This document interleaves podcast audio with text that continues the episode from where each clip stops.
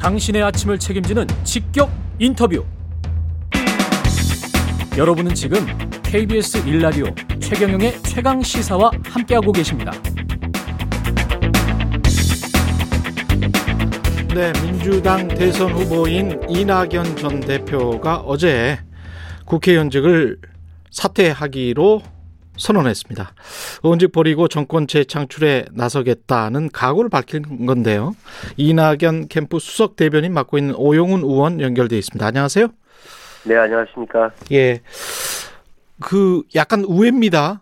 네네. 예, 대변인께는 그 전에 상의가 있었습니까? 어떻습니까? 네, 월요일부터 어, 캠프 소속 의원님들과 의논을 해왔던 상황이고요. 아 그렇군요. 어, 예. 네, 그리고 이제 화요일 날 아침, 7일 날 아침 회의에서 결론을 내지 못하고 음. 어, 이낙연 후보께서 결단해야 될 문제다라고 좀 어, 캠프 내 의견이 있었고요. 예. 어, 그런 과정에서 어, 어제 에, 결정을 하신 것으로 알고 있고 의원님들께 발표는 어, 결심에 대한 발표는 어, 기자회견 직전에 하게 됐습니다. 당초 이제 호남권 공약 발표 기자회견이 예정돼 있었기 때문에 예. 어, 많은 수의 의원님들이 또 광주 현장으로 내려갔었고요.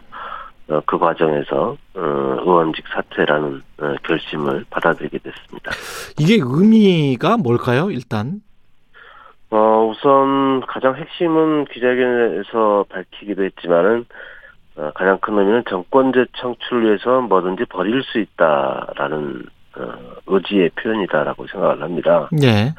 어, 정권 재창출을 하는데 지금 현재의 경선 상황이 어, 그런 방향으로 가고 있는지에 대한 걱정이 있으신 거고요. 음.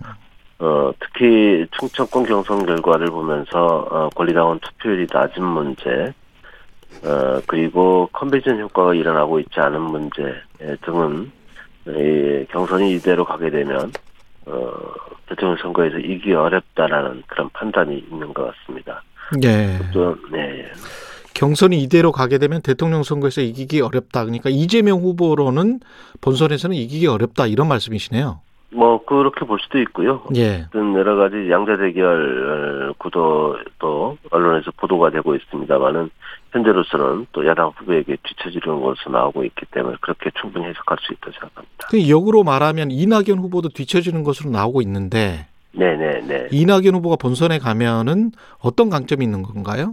어, 물론 이제 이낙연 후보가 가겠다는 의지를 밝히는 것이기도 하지만 예. 민주당의 승리를 위해서 민주당의 지도부나 또 우리 대통령 후보 경선에 나서시는 모든 후보분들이나 당원들이 정권제 창출을 위해서는 어 동력을 모아나가겠다 반드시 어떤 그런 결 어, 결집이 더 이루어져야 한다는 그런 뜻으로 해석해야 된다고 생각을 합니다. 예.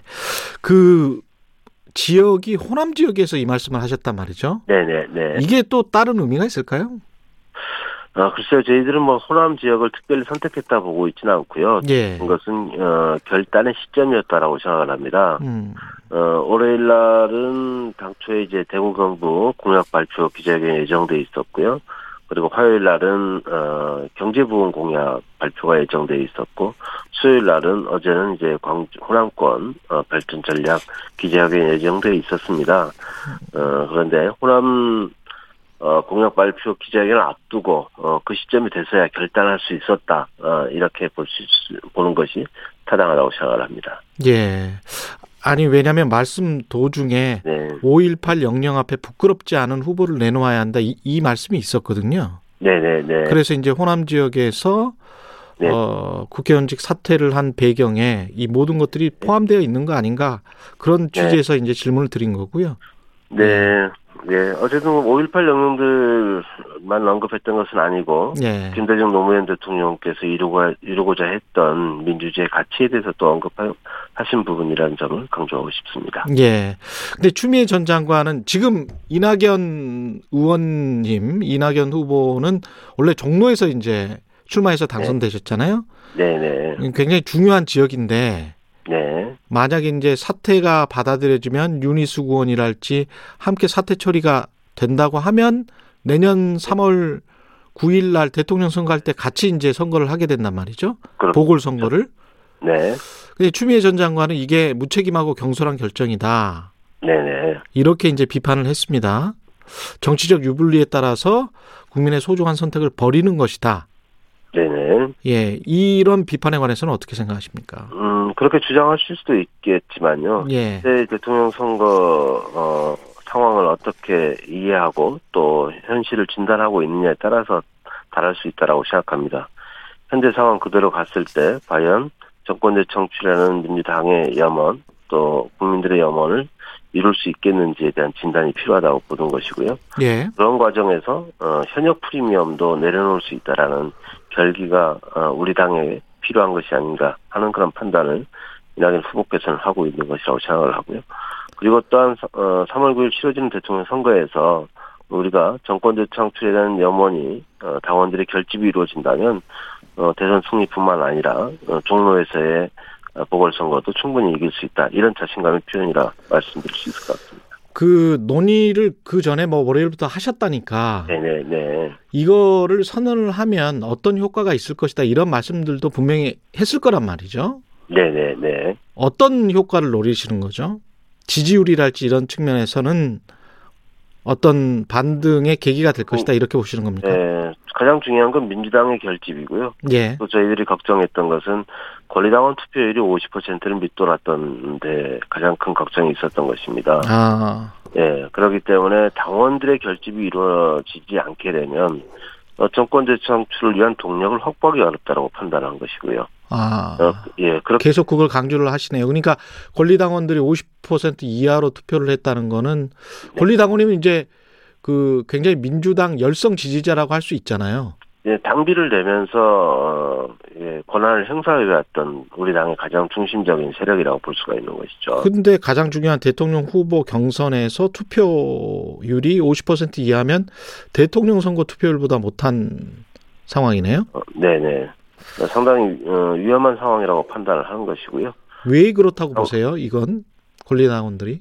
어, 물- 뭐 여러 가지 이제 원인이 있을 수 있겠습니다만은 예, 어, 당 어, 경선 후보에 대한 실망이 포함될 수 있는 것이고요. 예. 정권적 청출을 위한 비전을 정확히 제시하지 못하고 있다라는 걱정이 있을 수 있는 것이라고 봅니다. 음, 어, 그리- 그리고, 어, 정권 재창출에 대한 희망이, 예, 제대로 보이지 않는다라는 걱정이 이런 현상을 나타내고 있는 거 아닌가. 그렇군요. 투표율을 그러면 뭐 어떻게 하면 높일 수 있을까요?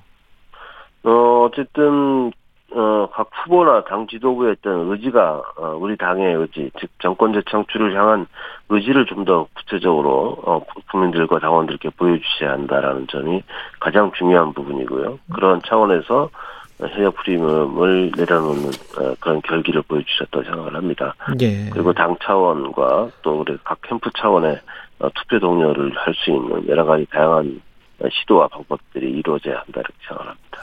경선 전략도 지금 이제 수정했다고 하는데 네거티브 공세 또는 검증 공세는 중단하고 정책과 메시지, 미래지향적인 것들로 집중하겠다. 이거는 네네.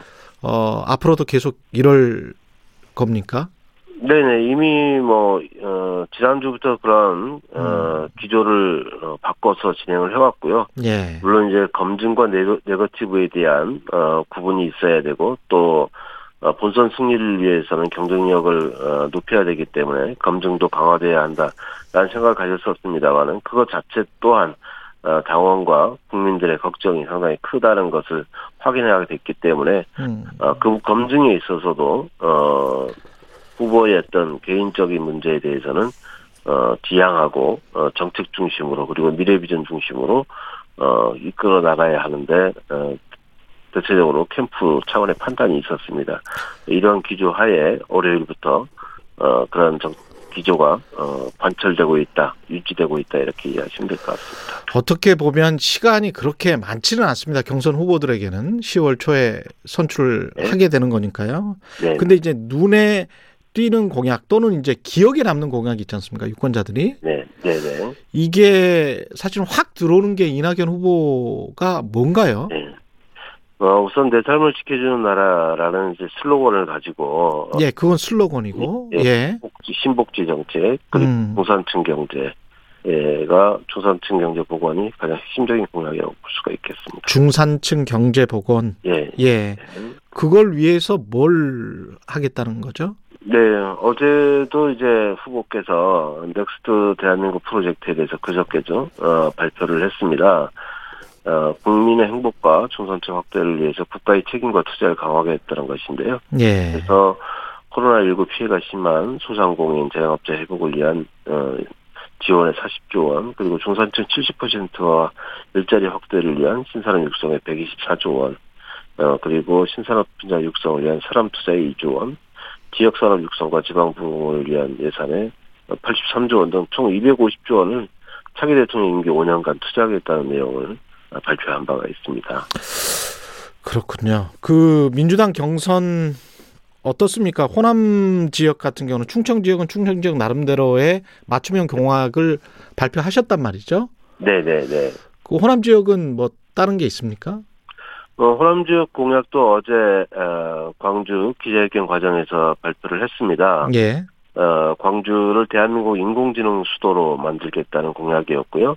어, 인공지능 생태계 구축, 인공지능 기반 문화예술 콘텐츠 거점 도시로 조성하는 내용을 말씀했고요. 그리고 전남 같은 경우에는 호남권 초광역 어, 에너지 경제 공동체 허브를 허브로 육성하겠다는 발표를 했습니다.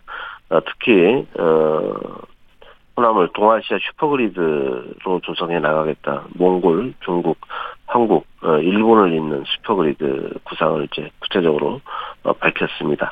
예. 이게 지금 각 대통령 후보마다 그 굉장히 많은 돈을 투입해서 대규모 경제 부흥을 하겠다 또는 뭐 네네. 기본 뭘 하겠다 또는 뭐 원가 주택을 하겠다 뭐 이렇게 네. 다 이야기를 하잖아요. 네네. 돈은 어디서 납니까? 어, 물론 그 부분에 대해서 이제 각 예. 후보가 이제 공약을 할 때 예. 어, 예산 추계를 얘기하는 부분도 있고 예. 그런 부분들을 설명으로 이제 대신하는 부분도 있는데요. 예. 어, 우리 후보 같은 경우에는 그 관련해서 어, 예산 정책 자체가 어떤 기본소득 시리즈와는 다르게 예. 현재 우리가 추구하고 있는 복지국가 정책의 확대의 의미에 있기 때문에 음. 어, 다른 후보보다 어, 그런 재원 마련이나 이런 부분들은 좀 더 구체적으로 설명을 해오고 있다 이렇게 생각을 합니다. 현실적이다. 그러니까 이제 기존 복지 정책을 확대하는 그 수정 증강 복지 정책이기 때문에 네, 네, 네, 예. 그래서 거기에 조금 뭘 더 더하면 된다 이런 말씀이시네요. 네, 네, 네, 그리고 지금 정치권에 사실은 블랙홀은 고발 사주 의혹이지 않겠습니까? 네, 네, 네, 네. 이게 이낙연 캠프에서는 지금 어떻게 판단을 하고 계십니까? 어쨌든 저희들이 확인하고 있는 것은 뭐 그, 어, 논평이나 또 후보자 메시지를 통해서 계속 말씀을 드려왔습니다만은 고발 서주 의혹은 어, 당시 윤석열 검찰의 정치 공작이다 이렇게 보고 있는 것입니다. 예. 네, 다시는 그런 일이 어, 없어야 된다는 것이고 그러기 위해서 사법개혁의 속도를 더 이상 늦출 수는 없다 이렇게 생각을 하고 있습니다. 사법개혁이라고 이제 뭉뚱그려서 말씀을 하셨는데 네네. 그 검찰 개혁과 관련해서 그 중간에 뭐 검찰의 수사권 네, 같은 경우 완전히 이제 분리시키고 예, 예. 뭐 이런 이야기들이 쭉 있어 왔잖아요. 그리고 그게 이제 완벽하게 된 거는 아니고요. 네네. 거기에 관한 관련 법률 개정안이 이제 국회에 상정돼 있고요. 예. 하반기 정기국회에서 음. 정기국회에서 어, 수사권 분리와 관련된 법률안이 어, 개정될 수 있도록 어, 당력을 모은다는 게 우리 민주당의 입장인 것으로 알고 있고요. 예. 이낙연 후보 또한 그러한 부분에 대해서 명확하게 어, 윤호중 원내대표에게 어, 그렇게 강력한 의지를 전달한 것으로 알고 있습니다. 근데 윤석열 후보는 이게 이제 정치 공작이다. 네. 여권의 정치 공작이고 이게 괴문서다. 이렇게 네, 주장을 하고 있단 말이죠. 네, 네. 이거는 어떻게 보세요? 어, 이미 뭐 대검 감찰부에서 예. 어, 당시 이제 그송 검사가 수사정보 정책관 시절 사용한 PC도 확보했고 또 아마 제보자로부터 휴대전화도 제출받은 것으로 어, 이렇게 언론에 보도된 것으로 알고 있습니다. 예. 그렇기 때문에 어, 수사 당국의 수사 과정을 통해서 어, 진실이 어, 밝혀질 것이다 이렇게 생각을 합니다. 그런 과정에서 윤 전 총장의 연루 사실이 어, 밝혀질 수도 있는 것이고요. 예. 그렇게 된 밝혀진다면 정치공작 프레임을 지금 들고 나오셨는데 그런 부분은 또 여론의 역풍을 맞을 수밖에 없지 않겠나 생각을 합니다. 예. 오늘은 여기까지 하겠습니다. 감사합니다. 네, 네 감사합니다. 이낙연 캠프 수석 대변인 오용훈 의원이었습니다. 네, KBS 라디오 최경령의 최강시사 1부는 여기까지고요. 잠시 후 2부에서는 국민의힘 김재원 최고위원 만납니다.